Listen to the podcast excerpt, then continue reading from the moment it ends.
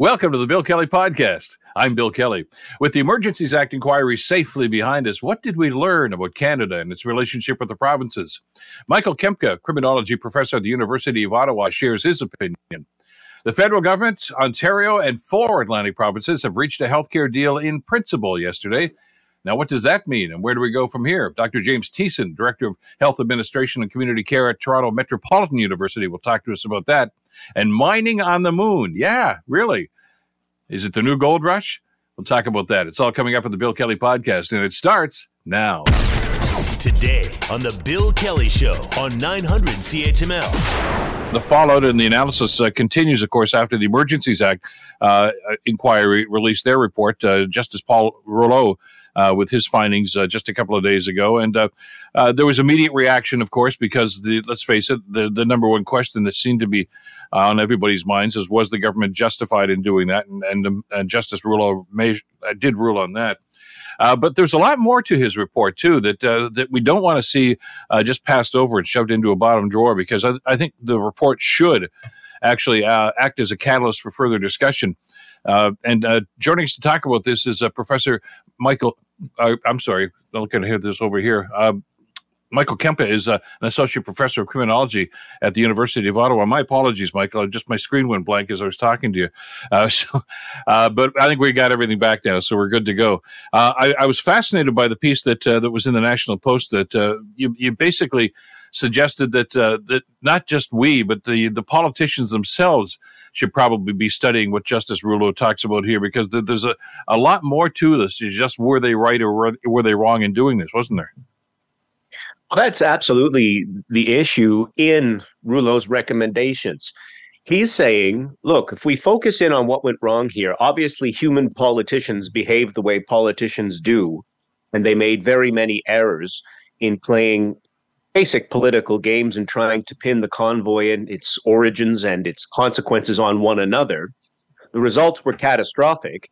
What we need are proper frameworks in place that basically imposes effective federalism on imperfect politicians. And he does so, Rouleau does so, through the window of his suggestions for what we should do about policing and intelligence.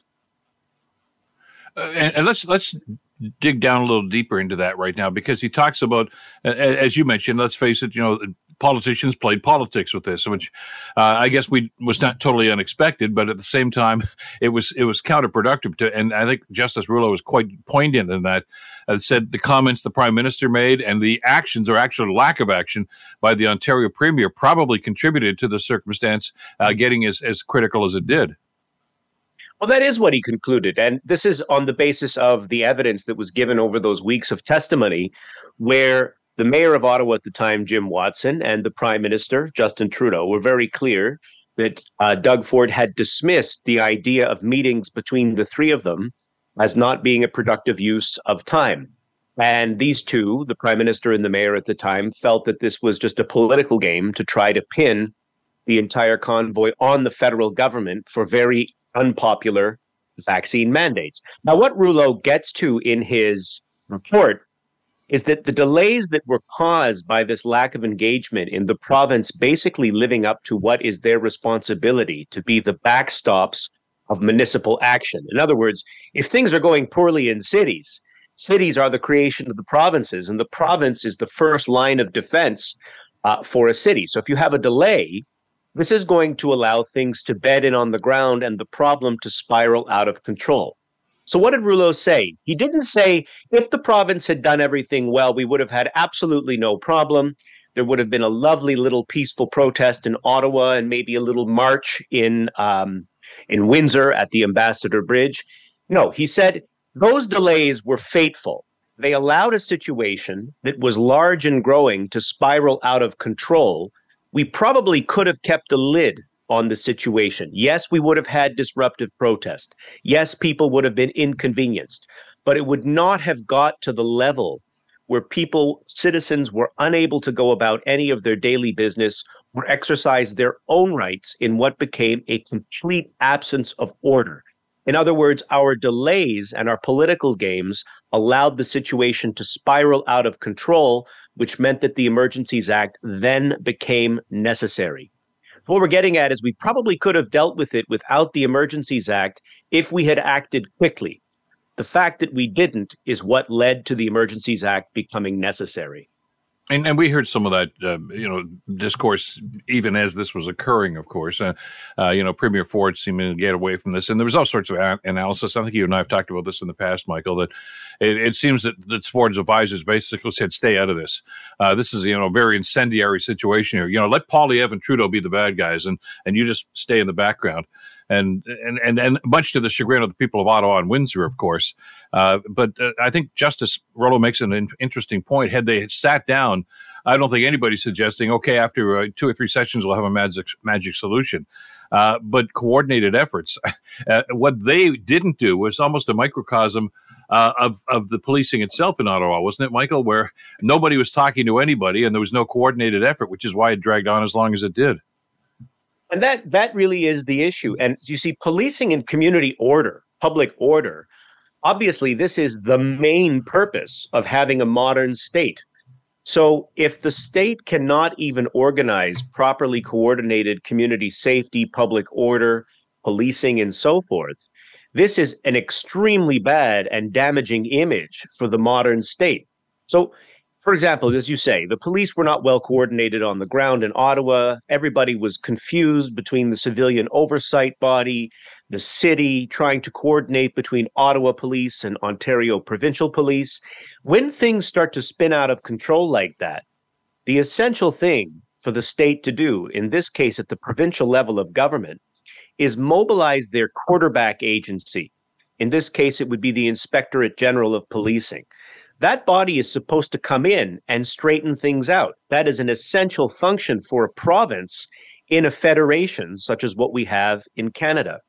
The point being that if they don't do that, and policing and public order collapses, and citizens are not able to live out their uh, daily essentials and their basic rights with some semblance of order around them, you might as well hand a hammer to the opponents of the modern state and say, hit us over the head with it because it shows people, it gives people the ammunition that the modern state is some kind of a failure, and people start listening to their radical ideas to go back to some sort of very local feudal system of government where we govern by emotions and morals and not by evidence.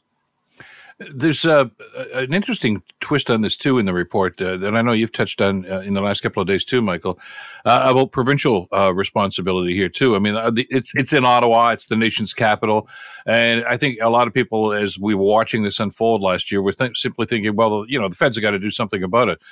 there's a provincial responsibility here too in Alberta, as there was in Ontario uh, for for them to be ready for circumstances like this and emergency situations, and and they didn't seem to be ready. They didn't even seem to have a plan, and I think that's something that needs to be addressed. Well, and that's and Rouleau gets into that where he says, you know, all policing is meant to be intelligence driven. However, we are human beings and we tend to fall back on our experience. So the Ottawa police has had hundreds and hundreds of protests. Unfortunately, they got warnings from the OPP, the Hendon reports that said this looks like it could be something that spirals out of control, but we're not sure.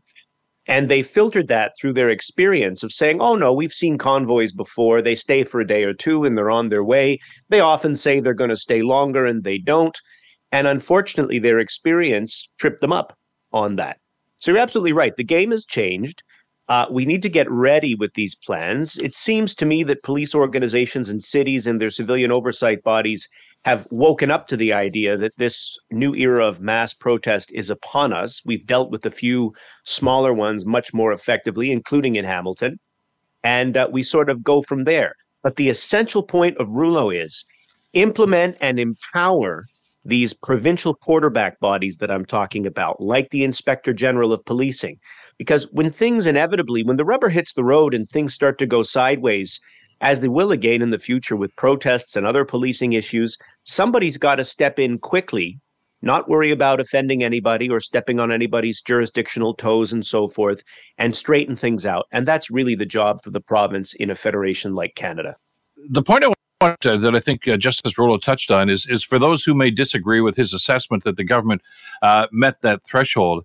uh, about, and again, as, as we talked about, it's, it's the threshold that was set up by CSIS some years ago. That was the advice that they used, and they used their quote unquote definition of, of a threat to national security. Uh, what I read into this is that Justice Rouleau is essentially saying, uh, not so easy to define. Uh, you can't just take the CSIS definition and say, bingo, that's it. That is what a threat to security is. It, it's it's a it's a very movable uh, definition, and, and I, he I think was suggesting that not only do we have to have a, a, a discussion about what that means, but we have to be open minded about you know variations on that theme. There's there's no black and white here. He seemed to be suggesting. Well, that that really is what he got into. Now, I personally think that he got the analysis right. There are many people who don't agree, and this will get hammered out in the federal court in the first week of April, with you know a binding uh, decision on the part of judges.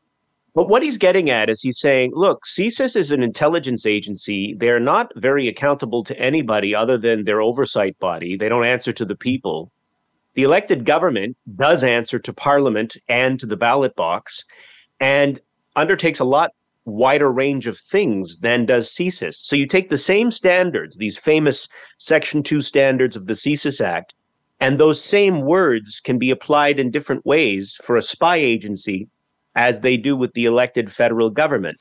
And he says, and given that this has caused so much confusion and really a lot of heat rather than light in public debate, let's actually put a better definition for emergency in the Emergencies Act as it applies to the federal government, because this has led us a little bit down the garden path here.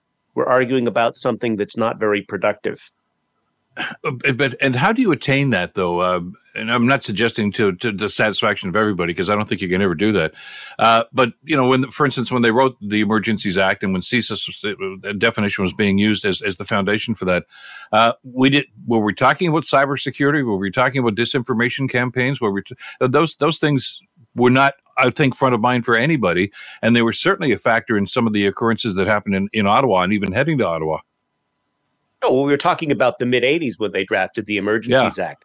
So, Cold War state threats to Canada, uh, organized militia activity, nothing to do with mass protests that can be mobilized over social media and funded on online uh, funding sources like GoFundMe and GiveSendGo, and so forth. So, this was designed for a world that did not yet exist. Uh, most obviously, we have to update the Emergencies Act to that new reality. And Rouleau was smart. He's creating some reasonable expectations in that he's saying, although we can improve our definition of emergency, we will never have an airtight legal definition of the issue because emergency, well, literally refers to the unforeseen. So you can never define for everything in the unforeseens. There will always be a political decision there, call that the government will have to make and then it's up to us to say, was the government's decision a reasonable, an objectively reasonable political decision? So, how does this discussion begin? Because he, he started off just saying, uh, you know, the politics or the playing politics, the, the political theater, I guess, as he explained it, uh, permeated this whole process right from the beginning and, and probably exacerbated the situation. Uh, are we are we concerned or fearful that uh, that a discussion about the definition itself and and, and revamping the Emergencies Act uh, is going to have the same sort of influences?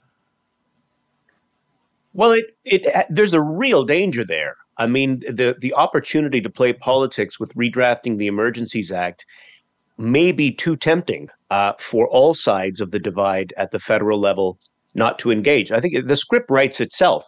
I mean, if the liberals try to reform the definition of emergency, the conservatives can easily say, there you go, they're redrafting it to suit their own purposes of wanting to mobilize these extraordinary powers all the time. And the liberals will then respond, well, here's another example of attacking the institutions of democracy, making people lose faith in what the government is doing. We really, I hope that Canadians are becoming a little bit more sophisticated in reading these messages, because if they don't land, politicians will stop circulating them and and and that's maybe a lesson for us to learn here too. I mean, it's it's one thing to point a, finger at politicians and say you made a bad situation worse, uh, but we have a role to play here too because we were the audience. I mean, we we could have rejected uh, or dismissed, uh, you know, the, the, the the political rants that were going on here and the and the rhetoric. Uh, a lot of us didn't, uh, it, but we, I guess that's also kind of a, a, characteristic of the time, isn't it? Where we, we tend to gravitate to, to comments and, and posts or whatever that substantiate our, our, our points of view, as opposed to trying to learn uh, from from these things. It, it's it's a it's a different mindset that we have right now too, and that's that's going to be a big hurdle, I think, to overcome. And there's the real value of the emergencies inquiry, the POEC commission. All of those hours of forcing political leaders and police and intelligence professionals to present their case in the public eye did lead to a better public understanding of the situation. So, this is why I'm a big fan of basically building space in for public debate into political process wherever you can. Because whether you agree with people's perspectives or not, I would rather have them take place inside the institutions of democracy and just say, well, we don't like what you're saying, so we're going to push it out, which really only leaves people with protest and frustration and spiral out of control. Exactly. Uh, a great piece that uh, that we read in the National Post that uh, that covers this very extensively. Michael, thank you so much for the time today. Always a pleasure. Okay, thank you, Bill. Take care. That's a professional Michael Kempa uh, from uh, the University of Ottawa, who's, uh, of course, right there. We talked with Michael oftentimes uh, during uh, the occupation and uh, the events leading up to it, and so, of course, the subsequent inquiry. Always great to get that perspective. You're listening to the Bill Kelly Show podcast on 900 CHML. We got a deal, sort of. Uh, the uh, federal government announcing yesterday that Ontario and a number of the uh, Atlantic provinces have signed the deals in principle uh, for that deal, the the healthcare deal, of course, that the, the prime minister and the healthcare minister and others, uh, as they met with the premiers uh, not that long ago, just a week and a half or so ago, and Premier Ford had said that they seemed to be close to a deal, and looks like we're well on that road to do that. So, what does it actually mean? What are the implications for this? Joining us to talk about this is uh, Dr. James Tiessen. Uh, Dr. Tiessen is the Director of Health Administration and Community Care and Associate Professor at Toronto Metropolitan University. Uh, doctor, thank you so much for the time. Uh, great to have you with us today. Great to be on. Good morning, Bill. Uh, let's, let's talk a little bit about the implications. Of, first of all, I got to ask you: Are you surprised that that uh, th- that we were able to come to an agreement in principle so quickly after that meeting? I think it had to happen quickly. Um, budget season is rolling around. Um, the federal government wanted the deal to happen quickly. Um, the provinces um, saw some money on the table, not as much as they wanted, of course, but they had to take what they could get right now. And it was pretty clear the federal government wasn't going to budge on the um, value of the funds that they were going to um, transfer. I, I, know we're going to talk about the healthcare benefits to this, but I, I, I do uh, feel as if we have to acknowledge the fact that, you know, the, the the politicians involved here seem to be a little more pragmatic than they have in the past. I was fearful, and I know a lot of my colleagues were, that uh, when we knew of, of, the the gap that was between what the provinces wanted and what the federal government was going to put on the table, uh, that they would just say, "Forget it, no deal, walk away," because that's happened in the past. Uh, there seemed to be a willingness to try to find this way to make this work this time. Yeah, that's a very um, astute observation. The gap, you're right, between their demands and what um, was finally delivered is is very large. And I agree, they they were pragmatic. Um, I don't think they wanted to really get in a um, a big fight over this right now. And I have to wonder whether this uh, reflects an understanding that fixing our healthcare prob issues is not just about more money. There's got to be more more to it than that. I, I totally agree. I mean, you know, the, we're throwing a lot of big numbers around. Everybody is, you know, the premiers, the health ministers, uh, the prime minister, and and the everyday Canadian, and the ones that we've talked to on this program, and I'm sure uh, the people that you deal with on a daily basis, doctor, they're basically saying, look. Just, just give us a better system, okay? Just make sure that I have access to the, to the care that I need when I need it, and, and I can have that operation when I need it, etc. You guys work out the details, and, and I think we're looking at the bottom line already, and say just just make it better for us. I, I agree. And that's a huge ask. Um, we have structural uh, inertia, I guess. And I think a good start, though, would be to focus on the issues that the federal government has highlighted, and notably, they highlighted in their previous deal and their previous the deal before that, and that is um, stronger community care, um, team-based uh, primary care, so more people get access to doctors and so on. Um, people understand that's the way to go, I, and the policymakers understand that's what we have to do, and we just have to um, move towards um, a system that makes more sense than what we have now. How do you? I, am I'm, I'm going to say, how do you do that? And I, uh, I go in the next 60 seconds, doctor. Can you solve this thing for us? I, I think you know we have to be realistic about this. But as you say, these promises have been made in the past, and they're lofty goals and and, and very necessary, I think, for us to achieve. Uh, but uh, you know, question one is okay. How do you do that? And question two, as with any other project, and I know you work at the university, I guess you guys deal with something like this all the time. How do you measure outcomes? How do you tell if we're going down the right road? How can you tell if we're being successful in what we do? That, that's a lot of heavy lifting yet to come on this. Yes. Um, I, I, guess one measure would be, and the one that they keep asking for is uh, the making sure that everyone's got a primary care physician or they're actually um, have access to a, a, family health team. As you know, about 15% of Ontario people don't have a doctor. And actually, it's interesting. The other number, the other 15% number is um, alternative level of care. That is patients that are in hospitals that um, could be out in the community. So I think there's sort of two big steps, and I think they will move towards this. One is to encourage um, more doctors to work in groups, which makes a more rational um, system um, for the doctors and for the patients. And you've got to work on the demand for care, particularly in hospitals, which are really expensive, as you know. About a third of spending is in hospitals. So if you can um, reduce that demand and those patients that shouldn't be there or don't have to be there, it's a better term, I'm sorry, um, they should be just putting that money where you're going to have the biggest marginal effect. And I'm going to go on my podium here and say that sure. it's got to be community care. They only spend about $5 billion of their $68 billion um, that the, the province spends goes to home care. And if you have better home care, you're going to keep people out of the hospital. And that's one way to start to fix this. And the, and, and the measures you're talking about, um, they're pretty well known. Emergency room visits, which you know is an indicator of lack of access to primary care, that would be one of the big ones a couple of elements to that, and I, I, totally agree. We did a segment earlier this week about home care, and it's it, you're right. It's something that seems to fall through the cracks an awful lot of the time uh, because it's uh, it's it's not front and center unless you're one of the people that actually needs it, or you have a loved one who really needs it, and you understand that uh, there's a huge uh, vacuum there that could be filled. Uh, and and you know, I think we talked about this uh, back during some of the investigations about long-term care facilities, uh, and even about you know the overcrowding in hospitals.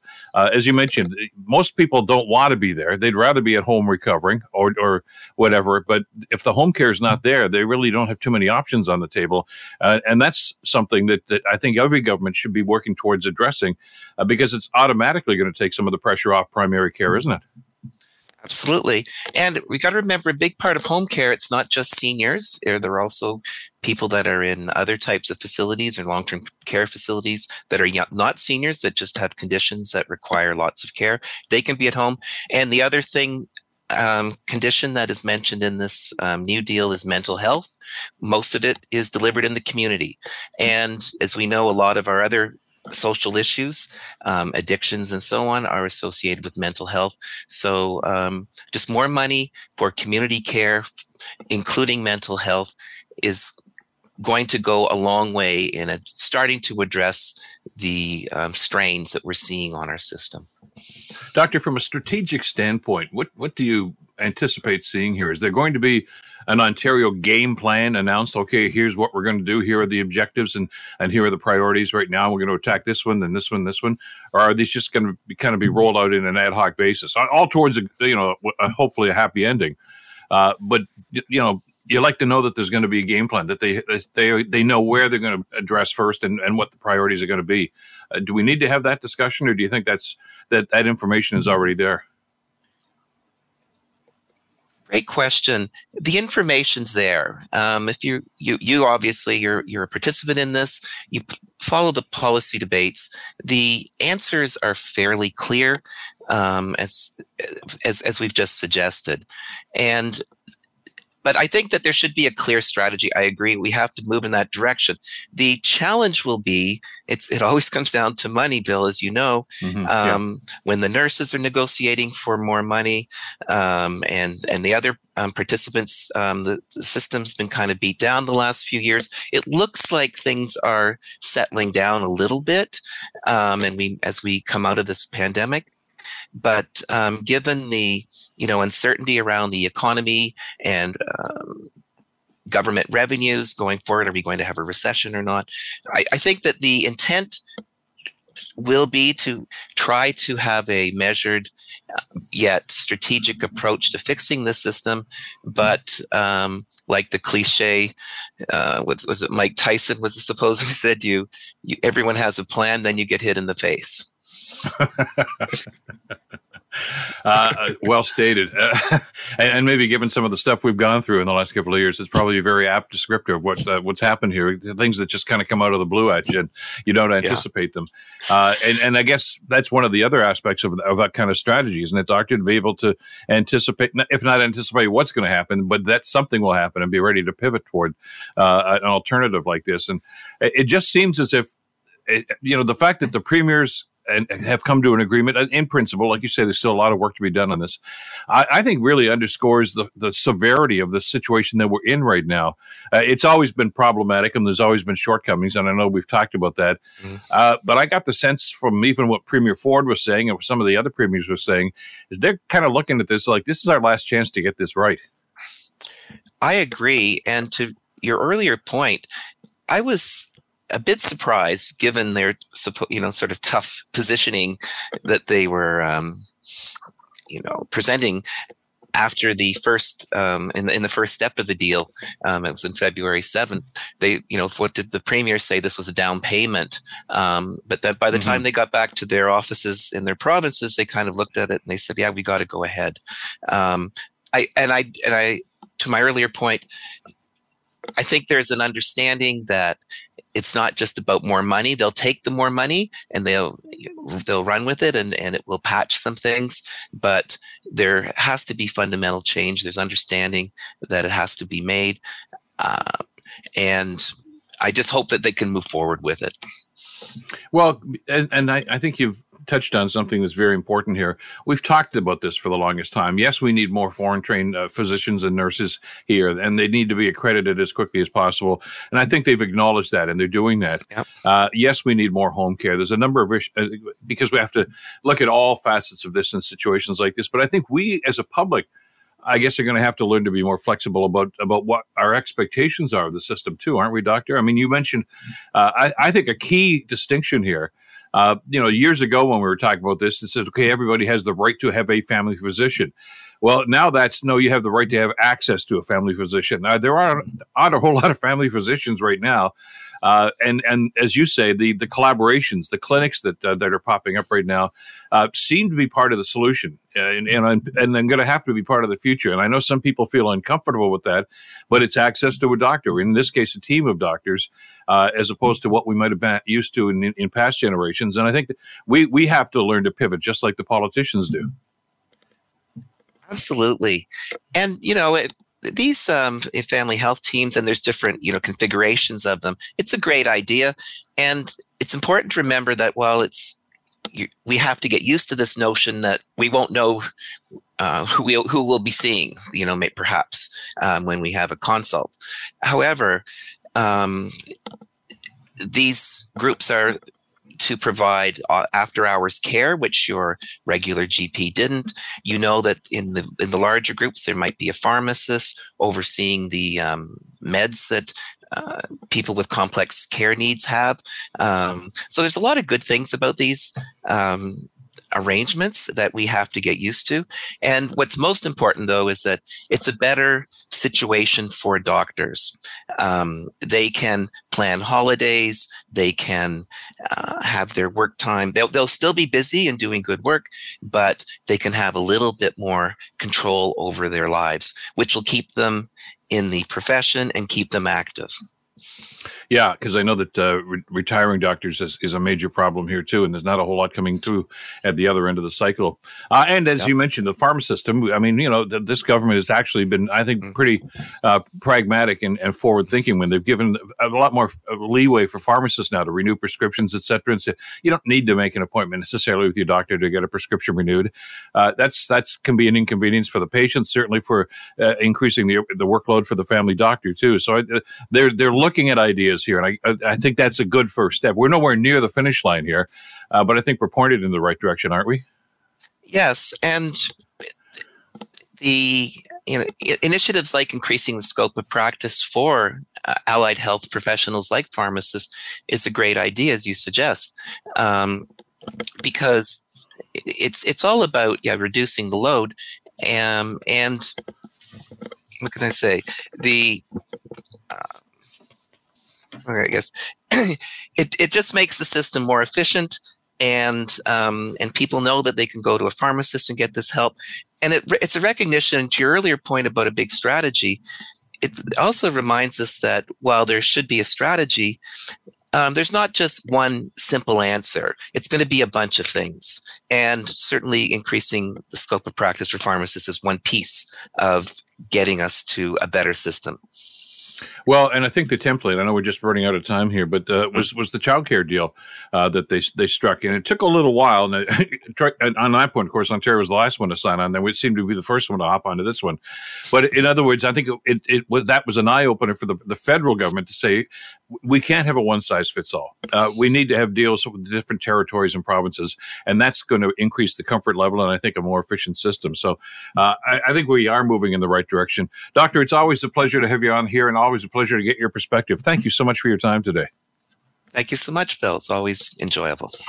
Take care. Dr. James Tiessen uh, from Toronto Metropolitan University. He's an associate prof there and also the director of health administration and community care.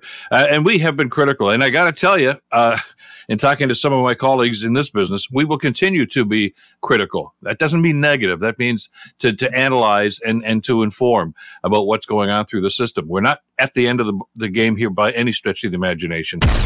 You're listening to the Bill Kelly Show podcast on 900 CHML. We're uh, going back to the moon. You've seen a number of uh, expeditions, uh, lunar expeditions over the last little while, uh, and that's only going to continue. Uh, now it's opened up a whole bunch of, yes, economic possibilities you know, back in the gold rush uh, in uh, the late 1800s in, in California, it was yeah, there's gold in them there hills. Well, there's not gold in the hills over the, on the lunar surface, but there's a lot of other minerals uh, that could be extracted, and Canada could play a leading role, according to a, a piece that was written uh, published in the Globe and Mail the other day. Uh, one of the authors of that uh, joins us right now. Heather Exner-Pirot is a senior policy analyst at the Macdonald Laurier Institute. Heather, pleasure to have you back in the program. Thanks for the time today.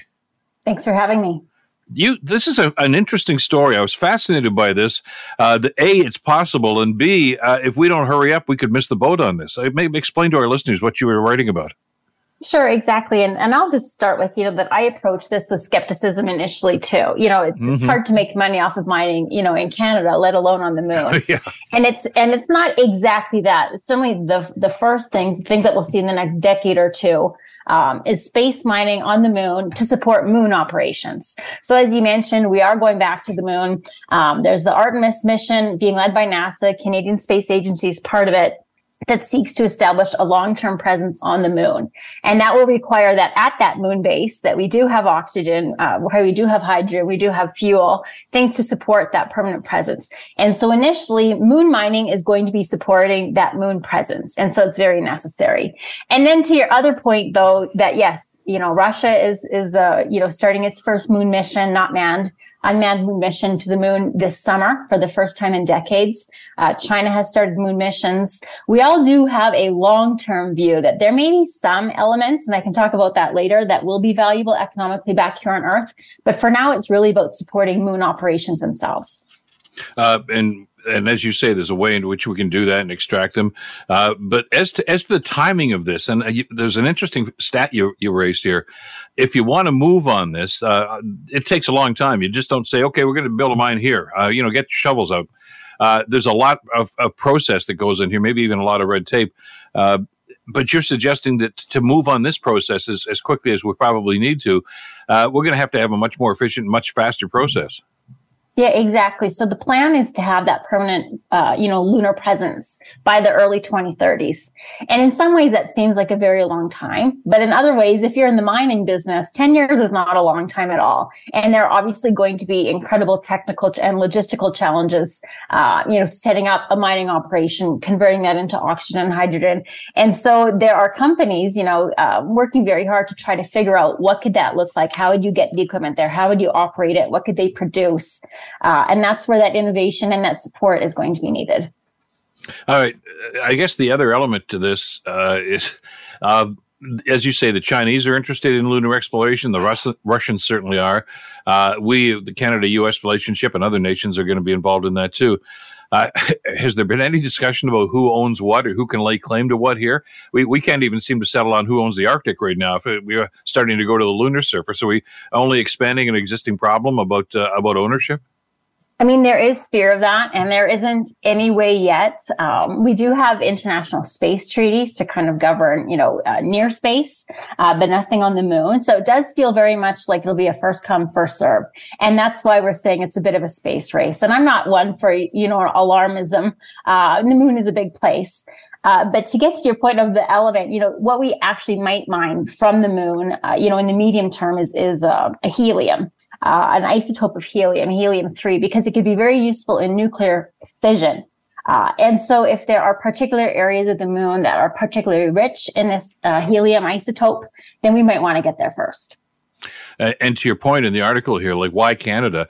Uh, because we're used to, to to mining in in well, you know, difficult circumstances, uh, Northern Ontario, places like that, where we've we've had to pivot a little bit and we maybe do it differently and efficiently. Uh, so we've got some expertise that we could offer to this process, don't we?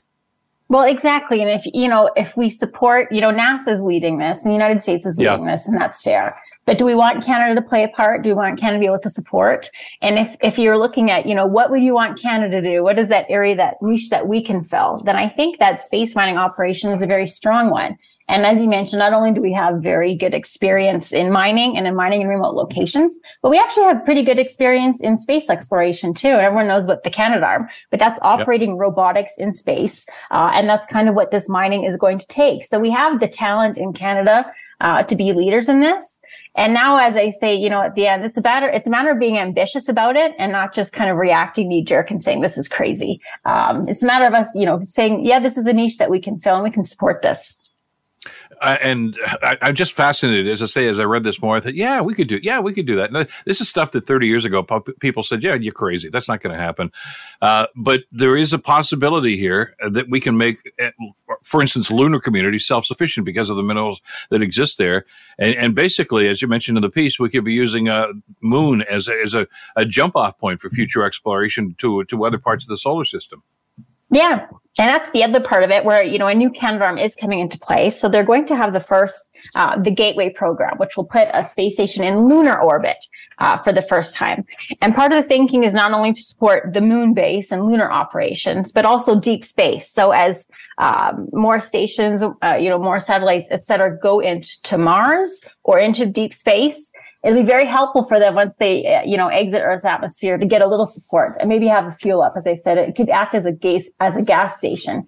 And so where are you're going to get the gas, uh, you know, you can get hydrogen for the moon, put it in that gateway, uh, lunar, uh, satellite, and then set them on their way to deep space. So, you know, again, this sounds like science fiction, but it's very much happening. It is a mission that is happening. They've had their first successful milestones. Uh, the, China and Russia have already planned that they're going to jointly have uh, a permanent lunar presence together.